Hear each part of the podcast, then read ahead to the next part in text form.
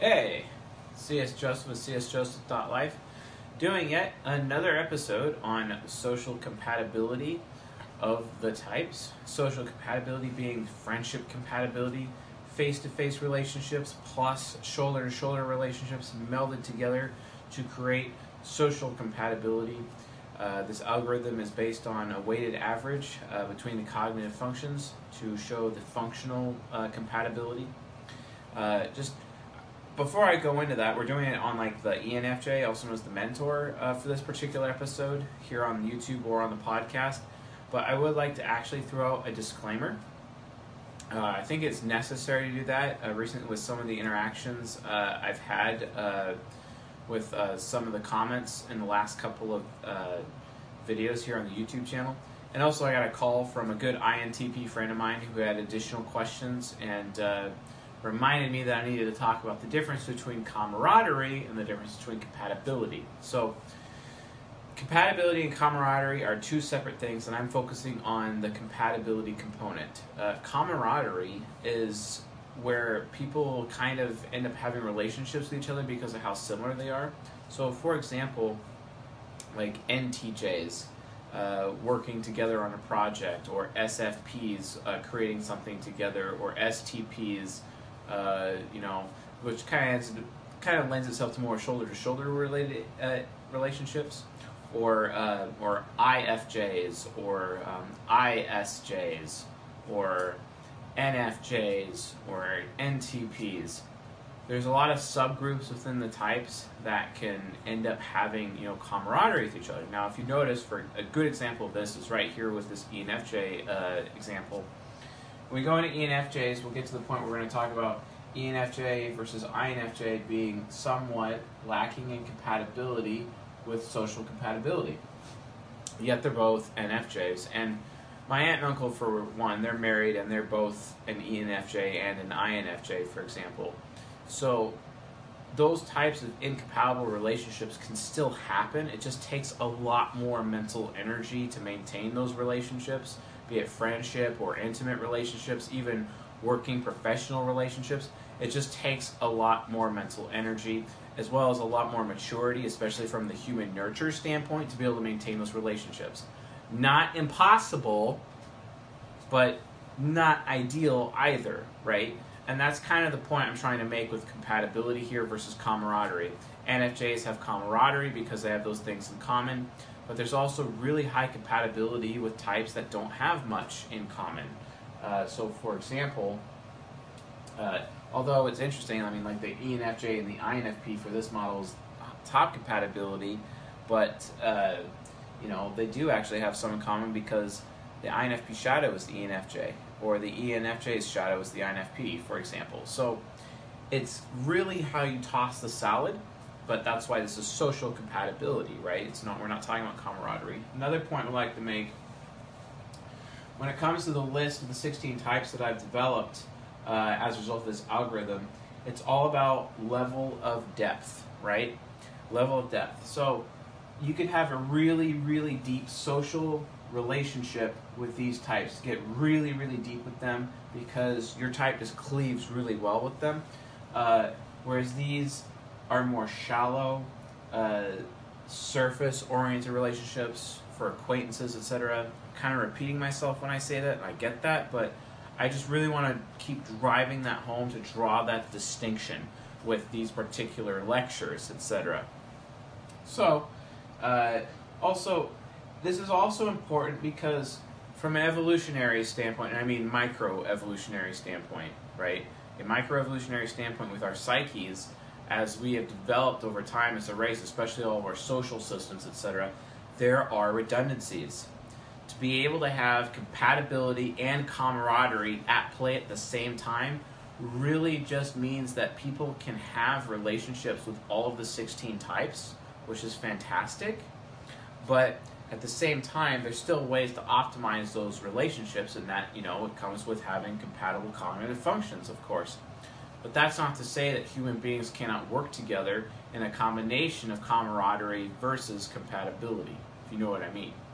So, and also, camaraderie also lends itself to opening, you know, up to nurtural differences, nurtural similarities in the same way compatibility does. It's just a different dimension. Like imagine these is like a cube, and each and we're only looking at one side of the cube here. Camaraderies and the different types of camaraderies are there, whereas the compatibility is also different as well. Compatibility from the, the cognitive functions point of view, whereas you're looking at camaraderie between interaction styles, camaraderie between uh, temperaments, right? A camaraderie between being NFJs versus NFPs, NTPs, NTJs, etc., or or being in, uh, introverted perceivers. Again, camaraderie is still at play, but for the sake of this lecture and this season, we're focusing on social compatibility according to the cognitive functions so that you understand that the mind what the mind has to go through and what its least path because you want the mind to have like the least possible friction or resistance when engaging with another person to have that really amazing one-on-one friendship from a social compatibility standpoint and yes this is based on one-on-one relationships doesn't necessarily mean face to face because you can still have shoulder to shoulder one on one. But remember, social compatibility is a combination of face to face and shoulder to shoulder at the same time. So, anyway, enough of that disclaimer. We're going to be going right into the mentor, also known as the ENFJ, and its compatibility. So, starting with our compatibility list over here, the ENFJs uh, really like being around NPs uh, the most, then SJs, and then NJs, and then SPs. And then to go a little bit deeper than that, we have NFPs, STJs, NTPs, SFJs, SFPs, NTJs, STPs, and fellow NFJs. Okay, and then the actual 16 type list for the algorithm for the benefit of those listening today on the podcast and can't see this whiteboard. At the very top, we have INFP, ENFP, ISTJ, ESTJ, INTP, ENTP, ISFJ, ESFJ, ISFP, ESFP, INTJ, ENTJ, ISTP, ESTP, INFJ, and finally fellow ENFJs as well. So, that is basically the 16 types in order according to social compatibility according to this algorithm. So, I only, for I mean, okay, I'm, these are getting pretty repetitive in some cases, so I'm just focusing on top four compatible lowest four compatible according to the social compatibility. And the first one on the top is the INFP. So let's take a look at how they interact with mentors, ENFJs. So, mentors are aware of how everybody is feeling. Guess what? The INFP is aware of how they feel. No conflict. Uh, the mentor is aware of what they want, responsibly knows what they want, and the INFP is responsibly aware of what everyone else wants. So, no, no, uh, no conflict there. I know what I want. I know what you want. I know the experience you're having. I know the experience I'm having. You know, so they're children. They're lined up pretty well with each other. SE wants to give that SI child a really good experience. The INFP wants to receive it from the ENFJ. Definitely awesome. And then it's like, ooh, I know what other people are thinking, and I know what I think too. No conflict there. Or I'm worried about how I feel. I'm worried that I'm a bad person and then the INFP's like, oh, don't worry, I already worried if you're a good person or not, so let's seek to make you good so that you're always good. Yay, no worries, no conflict. Or, I'm very critical over what other people want. Yeah, don't worry about that because I'm already critical about what I want. INFPs, no conflict, right? And then, uh, I'm not really aware of what I'm experiencing. I make it, and I'm very forgetful. And yeah, I'm not aware of what you're experiencing either, and I can forget things too because I like forget where I leave certain things. But then, after a while, I'll start to remember with my SI long-term memory, and then all of a sudden I remember exactly where I left it. So there you go. INFP versus ENFJ in that regard.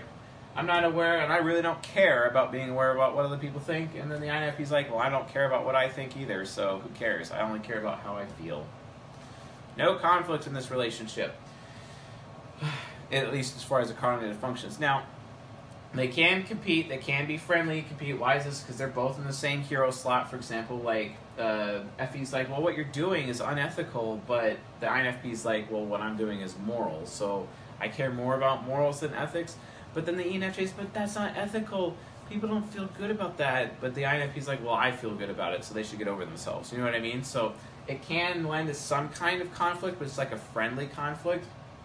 But they can talk it out they can meet on these uh, eight cognitive spectra and really communicate. Like both their radios are tuning into each other's frequencies, to each other's channels, if you know what I mean. So they're really able to have a meeting of the minds in this kind of relationship. So this relationship here, the ENFJ and the ENFP, which is number two in the list, as I keep saying, it has built-in humility because you have the parent and hero relationship. Remember, the hero is flying around saving the world, and the parent sometimes has to protect the children when the hero's flying around saving the world because there's collateral damage. And the parent's like, okay, Mr. Hero, calm down. I got this, you know, you need to listen to me. And the hero's like, okay, yeah, you're right. I'm very optimistic, you know, you're pessimistic. I should listen to you. Whereas in this first relationship here, ENFJ, INFP, the heroes, they're both optimistic. And they can like try to out optimist each other, just like these can out pessimist each other, or out optimist optimist optimist children can out optimist each other, and then the inferior functions can out pessimist each other. It's kind of weird how that works. Whereas that doesn't really exist in this issue, in, in this relationship, ENFJ, ENFP. The thing is, though, this is still rated number two instead of number one, specifically because they're both extroverts, whereas the INFP is still an introvert and still likes to respond.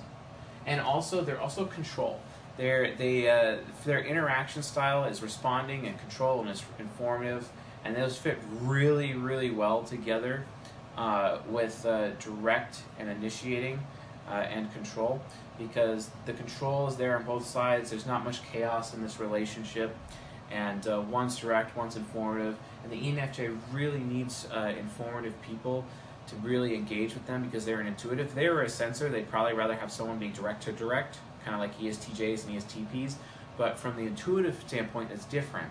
The direct ones actually want to be with the informative ones uh, because the, the informative allows them to stay informed and keep track of their information, right? So that's what they do in terms of this relationship. And that's kind of why this relationship is rated number two instead of number one according to social compatibility. So, be that as it may, let's look into why that is. So, for example, um, let's say the ENFJ is flying around saving the world, you know, like being like the super mega activist, but then the ENFP starts feeling like it's being ignored. And then it's like, hello, you're not giving me a good experience here. My SI inferior is feeling ignored here, and I feel ignored. And why do you think that's okay? Don't you want to be thinking about me right now? Don't you want to be thoughtful about me, ENFJ? And then the ENFJ is, oh yeah, you're right. I'm sorry if it seems like I'm ignoring you. I should sp- uh, spend more time focusing on you and our relationship instead of everybody else. Because the ENFP wants to be valued. It wants to feel special more special than anyone else in the ENFJ's relationship, but the ENFJ is at risk of treating everyone the same, and then that causes the ENFP to feel less special, right, in that moment. Whereas the INFP doesn't really doesn't really care about that because they feel special enough on their own that they, that the ENFJ doesn't have to do as much emotional maintenance on them, and they can be like super independent, especially in social situations, because then they're like, eh, I'm just gonna bow out I'm either uncomfortable or I'm just tired of being here around these people. I'm just to bow out right now and just go home early. And then the ENFJ is like, okay, hi, bye, that's no problem. Go do that, you know. Or we'll go home and we'll probably bang and have and have a nice dinner and drink some wine, etc. You know, and the, and the dreamer INFP is totally cool with that. And then and then they then they leave, and then the ENFJ continues the party for like another half hour and then goes home afterwards, for example. Whereas the ENFP it's a little different. The ENFP in that expert situation still wants to be the number one priority of the ENFJ, and, and that's one of the requirements. Again, that's why this is number two on the list instead of number one on the list, right? Another advantage uh, to these uh, compatible relationships is that remember, the cognitive functions within the ego, the top four on each slot, still needs to be able to reach for the other side of themselves, like FE to FI or NE to NI, or SE to SI, or TE to TI within the fellow ego of the other person involved in relationship. That is critical for a compatible relationship. That is critical. And this is available in all of these relationships. Let's look at ENFJ, ISTJ. You have child to the hero, for example which is nice because the child looks up to the hero. The child gets more developed. Uh, the ENFJ actually becomes more capable at providing really good experiences to the SI hero. Uh, and in some cases, I have heard that ENFJs have even reported that, you know, like for example, they have more sexual prowess in the bedroom. This is coming from an ENFJ male in a relationship with an ISTJ female because the ISTJ female just expects so much from him in the bedroom that he really has to put like focus and put his all into it so that she can absolutely feel that experience that he's trying to deliver her with his SE child, right? And that really goes, you know, beyond the scope of what his mind is. So he has to put so much more mental effort into it to be able to please the SI hero in the bedroom, right? Well, he's able to do that because he focuses on that, and he's reported that he's actually been able to further develop his SE child in this way to be able to meet her needs in the bedroom. And it has been fantastic, and it's also allowed him to explore additional mechanical aptitudes that he didn't previously have. Uh, like, for example, working in the shop, going skydiving, you know, those types of things that he, as an ENFJ, probably wouldn't have done previously. Uh, this is also similar to how ENFJs have relationships with ISFJs. That's also a very similar dynamic because, again, it's SE child to SI hero, right? Uh, and then also, uh, extrovert intuition, uh, which is the inferior function, and TI is the inferior function for the ENFJ, and the E is the inferior function for the ICJ. Uh, inferior functions kind of like to uh, they like to team up with um, parent functions because parent functions are pessimistic like they are, right? Uh, the thing is, though, sometimes the parent function can beat up the uh, the fourth function, so you have to be careful but it's not as much as being beat up by hero functions such as the ENFJ ESTJ relationship, which is number four in the highest compatibility list for the social compatibility, because the hero can really, really hit that inferior function and really cause a lot of insecurity, whereas the parent parenting the inferior function can actually al- allow them to get out of their insecurities more. So this relationship is pretty good for that in that regard. This is this not really necessary because it's the child that's actually helping the inner child, the divine innocent child, helping the ENFJ uh, increase their intelligence, right? And the ENFJ is also giving more experiences and taking the ENFP out of their super comfortable shell, so they don't they don't stagnate, for example. And then of course they're just getting what they need directly across here, so it's not really a problem. All those bases are covered. But I'm just trying to show you how differently, you know, like there's certain gotchas as the compatibility goes down and you got to watch out for the inferior function, especially in the fourth down relationship with ENFJ, ESTJ. Um, uh, also, uh, the, the parent function is interfacing directly with the child function on each side, and that can also create a little teensy bit more uh, conflict because the parent, I mean, when they look at each other, like, well, you're being childish, you know. Uh, you're being childish with the experiences you want to give me, or you're being childish with what uh, with what you want, right? And it, it can or or you're childishly so giving and childishly so open minded, you know. And I mean, when are you going to give me what you want? You're focused on giving everyone else what they want. What about me? You know, the ENFJ has that feeling of neglect by the part of the ESTJ, and they and they can't feel neglected, even though this is a super high compatible friendship relationship. They, there's still a potential for neglect there in this relationship. So just be aware of these gotchas, even though they are really compatible. So on this side, ENFJ and ISTP. Now, the ENFJ is trying to get to the ISTP. The ISTP is the polar opposite of the ENFJ, but it is still number four on the on the uh, lower. Um, well, it's like uh, it's the uh, fourth to the bottom uh, of the list here. And if you notice, the hero is trying so hard to get down to the demon, and the demon is trying so hard to get up to the hero, and it's just it causes so much anguish, so much mental ability and just creates conflict, so much mental energy just to be able to reach out to the other person in this kind of relationship. I actually worked with an ENFJ and my and I and my boss is an ISTP and they would go at it all the time. They would be at each other's throats in some way. And they would talk crap about each other behind each other's backs like no tomorrow. And you would have never have guessed it, but they really had it out with each other because um, the ENFJ was constantly complaining about how the ISTP was not meeting the social needs of other people. The ISTP was constantly complaining about the ENFJ lacking in their mechanical ability, their ability to do their job properly, that their that their job that the way they conduct their job is just more about posturing than actually getting anything done, right? And it's just led to conflict consistently. And it's because these functions are constantly trying to use the maximum amount of mental energy to get to the other side. Not only that, they have to break. They're not even getting anything from the other person's ego. They have to go to the shadow to get what they need, and it's just it just leads to stress. It, it's it's a huge amount of stress. It's not ideal and uh, lots of traffic jams here. Like like imagine a radio, you know, super high frequency band trying to go into a low frequency. It's like you know, it's just you get static everywhere, and it just it just turns into like a nightmare. And there's just so much intersection, so much interlap here in the center. It just makes it even worse. And there's also additional overlap here. You got lots of different points of overlap here with this relationship, the ENFJ the ESTP. Now, a friend of mine actually has, he is an ESTP, he has an ENFJ boss. The ENFJ is the owner of the company. He has a lot of respect for the EN, uh, for the ENFJ, and they do have respect, but he himself has even had to go into the ENFJ's office and be like, hey bro, I don't know if you know, but some of the things that you said, not exactly were appropriate, or this person took it really seriously. He was using his INFJ um, subconscious at the time to speak with the ENFJ to kind of hold the ENFJ accountable. Because remember, there's a, as you go further, further down, um, down in the uh, uh, like when you get to more of the shallow relationships at the bottom of this list here, the 16 types, when you start getting into like SFPs, NTJs, STPs, NFJs for the mentor, the ENFJ, the accountability goes way up. It's a lot of accountability because they're constantly scrutinizing each other, right? And that scrutiny is important for the growth of people. I'm not telling you to not be friends with these people.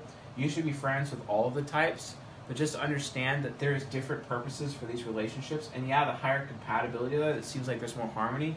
But then these people may not hold you accountable as much as you need, and whereas these people would. And it's important to know that. It is important to remember a wise man is surrounded by many counselors, right? You want to make sure that you have a lot of people from a different from many different perspectives and different walks of life to be able to hold you accountable, you know, to, to put you down, and as much as you need people to pull you up so that you can learn and grow as a human being and gain maturity, right? Because otherwise, if you just surround yourself with yes men, you're not going to get anywhere, right? So it's more like, oh, the higher the people are, the more likely they are to be yes men. Yeah, sure, but it's also great to have those people in your life. And yes, these people down here would be like the no guys, people that would just tell you no at, at every turn. And then you have the neutral relationships in the middle, right? So just be aware of that. When it comes to compatibility in anything, it's all about standing up to scrutiny, but it's also standing up to, uh, ha- you know, harmony as well. You know, harmony versus scrutiny in this regard. I'm not saying that you shouldn't have friendships in these. I'm just showing you how more compatible they are with others, and where conflict may, like conflict is more likely to show up in these relationships and less likely to show up in these relationships. But that doesn't mean conflict is bad, nor does that mean, especially you know INFPs or NFs watching this, uh, you know that doesn't give you an excuse to avoid conflict either. You need conflict in order to grow. Do not forget that. So ENFJ, ESTP, the ESTP held the ENFJ accountable. The ENFJ actually realized he did something wrong and then he immediately fixed it, called a meeting, and everything was good again. It was fantastic and it was really good for the personal growth of the ESTP to be able to take the risk of going to his boss. It was also great for the uh, personal growth of the ENFJ, who was the leader in that situation. Um, also, the ENFJ and the INFJ both NFJs, they have really high camaraderie, but if they're just one on one, they are at risk of having conflict with each other and holding each other at, at, at accountable consistently. Especially since, like, they're like, well, I can out ethic you and uh, I can out want you, and I'm smarter than you, or you know, or you're too harsh, or you're not harsh enough, you know. And then again, there's like all these conflicts, and they're trying to go below uh, into the, each other's shadow to try to get what their egos need and it just turns into like this.